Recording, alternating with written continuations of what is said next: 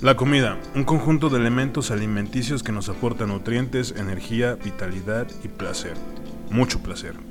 Se divide en tres tiempos importantes, desayuno, comida y cena, o en cinco para los expertos en nutrición.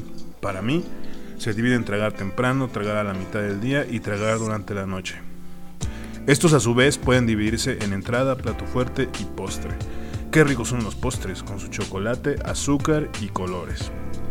Desde el descubrimiento del fuego, la manera de alimentarse tuvo un cambio radical. Quizá el primer humano en cocinar pensó, ¡ay, pero qué sabroso!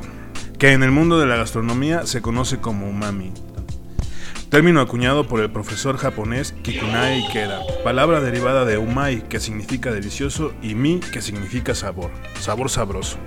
Lo cual nos recuerda que la mayoría de los nombres Dragon Ball Z son nombres de alimentos. ¿Tiene algo que ver con el tema? No, nada, pero me encantan las referencias japonesas.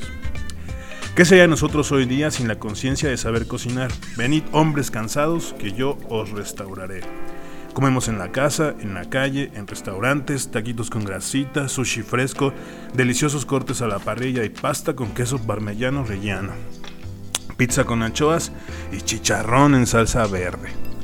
Los alimentos cocinados nos llevan a tener el recuerdo de nuestras madres cocinando por la tarde mientras afuera huele a tierra mojada y adentro a lápices de madera.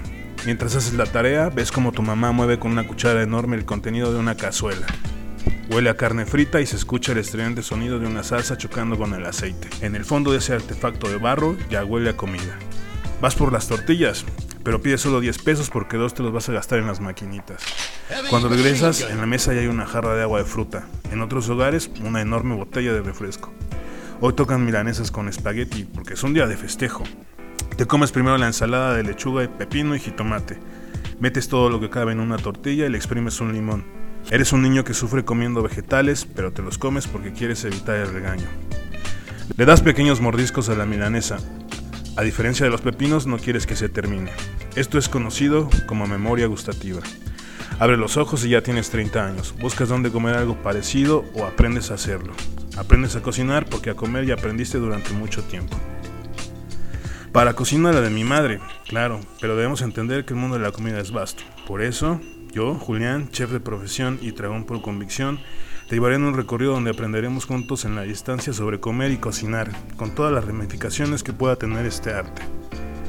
¿Qué tipos de comida existen? ¿Me voy a morir por comer benzoato de sodio? ¿Qué comió Colosio antes de morir? No lo sé, pero lo descubriremos juntos.